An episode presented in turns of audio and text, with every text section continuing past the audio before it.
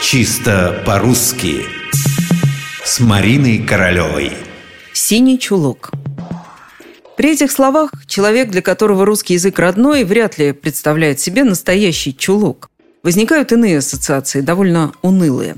Как следует из словарей, синий чулок – это женщина, всецело поглощенная книжными учеными интересами, черствая, лишенная женственности, обаяния – Внешность дамы не имеет значения, точно так же, как и успешность ее интеллектуального труда.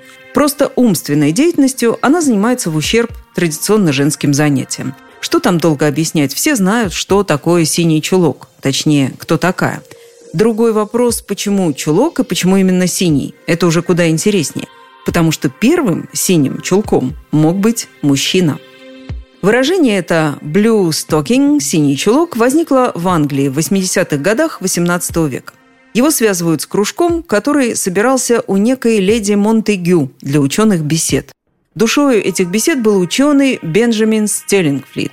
Он, пренебрегая правилами тогдашней моды, носил синие чулки вместо белых при темном платье.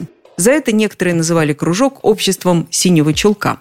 Впрочем, существует и другая версия, связанная с тем же кружком, и вроде бы была там женщина, некая Стилинг Флит, почти та же фамилия, которая носила синие чулки. Ее будто бы и назвали Blue Stocking. Теперь уже невозможно точно установить, кто именно из этого кружка, мужчина или женщина, так любил синие чулки, но что любили, несомненно. Байрон увековечил кружок леди Монтегю в своем сатирическом произведении под названием «Синий». В русский язык выражение пришло в первой половине XIX века, скорее всего, через французский. Там синими чулками «баблю» уже тогда называли женщин, которые пренебрегали домом и семьей. Таким образом, русскому синему чулку не менее 200 лет. Прямо скажем, немало.